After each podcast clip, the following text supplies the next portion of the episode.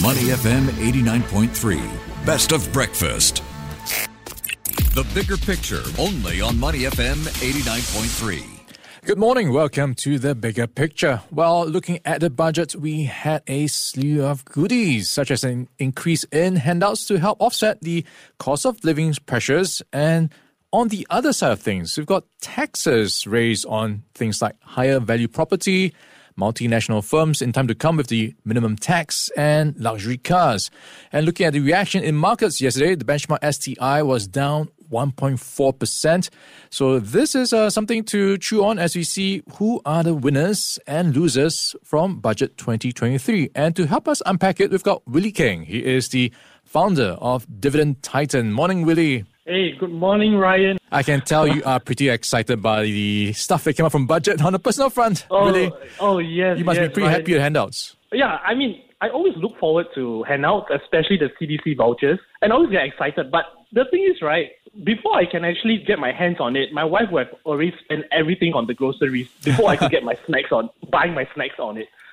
well, that's what it's for anyway, to buy stuff that you will need. Uh, going into the handouts, actually, we've got a slew of handouts from CDC vouchers and also support for lower income families. How will that play out when we look at some of the beneficiaries when we take a look at the stock market? Mm, I mean, after reading through the, the budget 2023, I mean, there are a couple of things which have really stood out for me. I think some of the key themes here is really helping people um, like yourself and myself to actually get um, to cope with the inflation, the high inflation, and of course to help with uh, consumption. Um, I'm also looking at some of the stuff like uh, innovation and the labor market support. And like what you say, Ryan, uh, consumption is one. So that actually helps um, some of the F&B retail.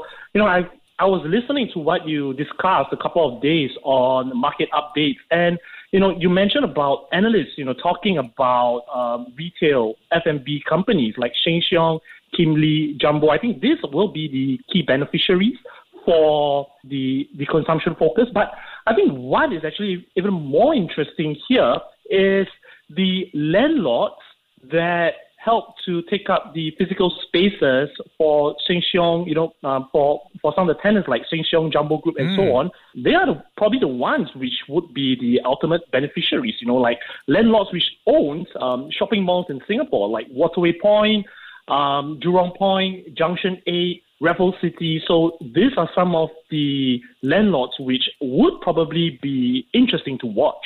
Yeah, so you're looking at retail REITs, and a couple of them that come to mind would be like Fraser Centrepoint Trust, Suntec REIT.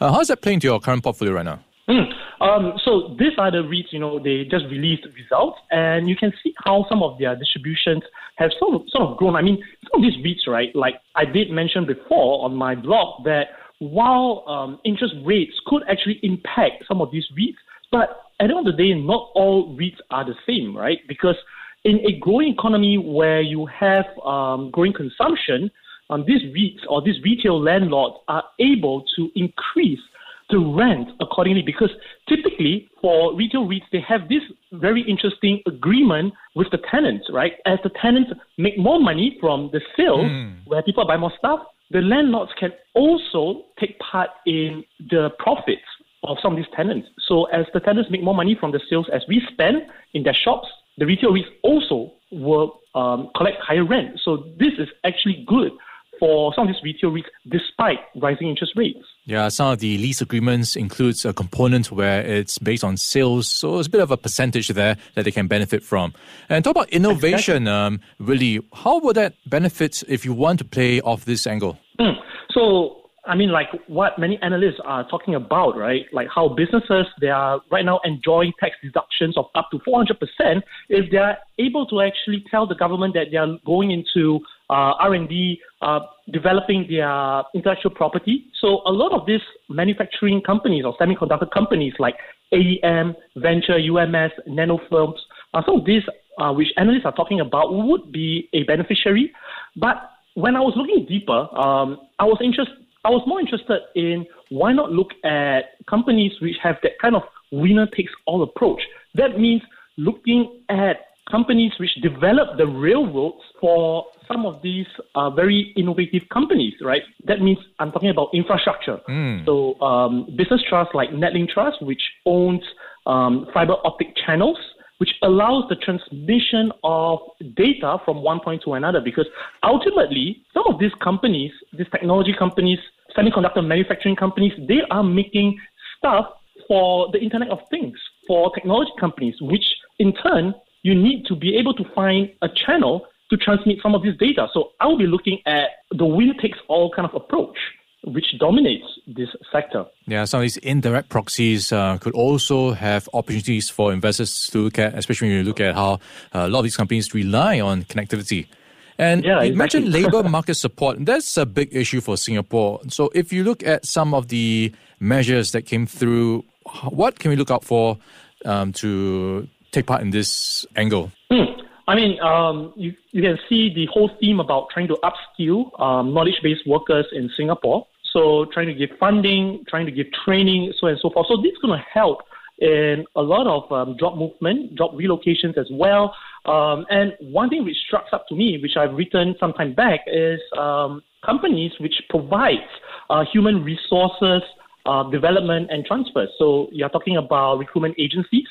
So listed companies like HR Net Group would probably be something which will be in focus uh, because they're the ones, you know, they are one of the largest, if not the largest, um, uh, um, contract staffing in Singapore. So as um, people get more upskilled, you know, they go through training, and this this will help them to actually move from one job to another more easily. And with the opening up of the economy in Singapore, you know, as the pandemic recovers, we are seeing certain specific sectors looking to actually hire. So I think this is something really interesting for uh, human resources company, um, especially like HRNet. Mm. Well, Chairman Willie Keng, he is the founder for Dividend Titan, helping us to unpack who might be the winners and losers from Budget 2023. So on the flip side, Willie, let's look at mm. the other end of the equation. We've got a couple of headwinds potentially for businesses because we are looking at higher costs. And I'm looking at things like higher CPF contributions, uh, mm. overall manpower costs.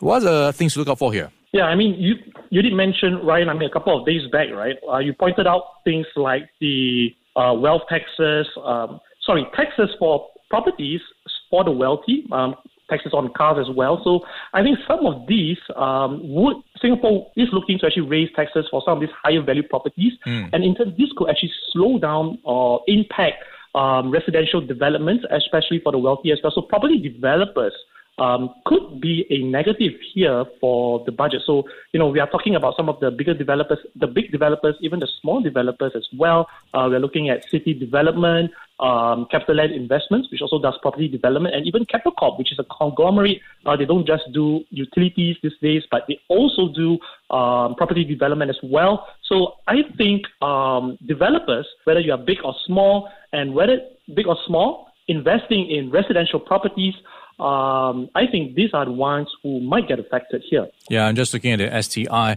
Uh, yesterday, City De- City Developments was one of the biggest losers, down 3.2%. I'm just wondering as well, are these going to be knee jerk responses in the markets that maybe investors can take the chance to buy on the dip? Hmm. I mean, at the end of the day, um, when I'm looking, because I'm a long-term investor, at the end of the day, what I'm looking for are bottom-up investing. So that means looking at whether um, companies are able to ride through cycles, um, whether there is um, property measures or not, whether there's taxes or not. You know, I'm looking for companies independent of the macro environment. So as long as they have a healthy financial position, whether they are able to produce higher profits, higher revenues, and strong, steady cash flow, I think as long as these companies exhibit this kind of characteristics, you know, if companies, the stocks correct itself, I think it's an opportunity to actually buy the dip. Mm, okay, a lot to look out for in terms of market responses in the coming days to all the budget measures. And of course, we will have the COS debates as well that will give more detail in the policies. Mm. We'll be chatting Willie Keng. He is the founder of Dividend Titan, helping us to walk through some of the potential winners and losers from Budget 2023. Willie, thank you for your time this morning. Thank you, Ryan. Thank you, everyone. Before acting on the information on Money FM, please consider if it's suitable for your own investment objectives, financial situation, and risk tolerance. To listen to more great interviews, download our podcasts at moneyfm893.sg or download our audio app. That's A W E D I O. Available on Google Play or the App Store.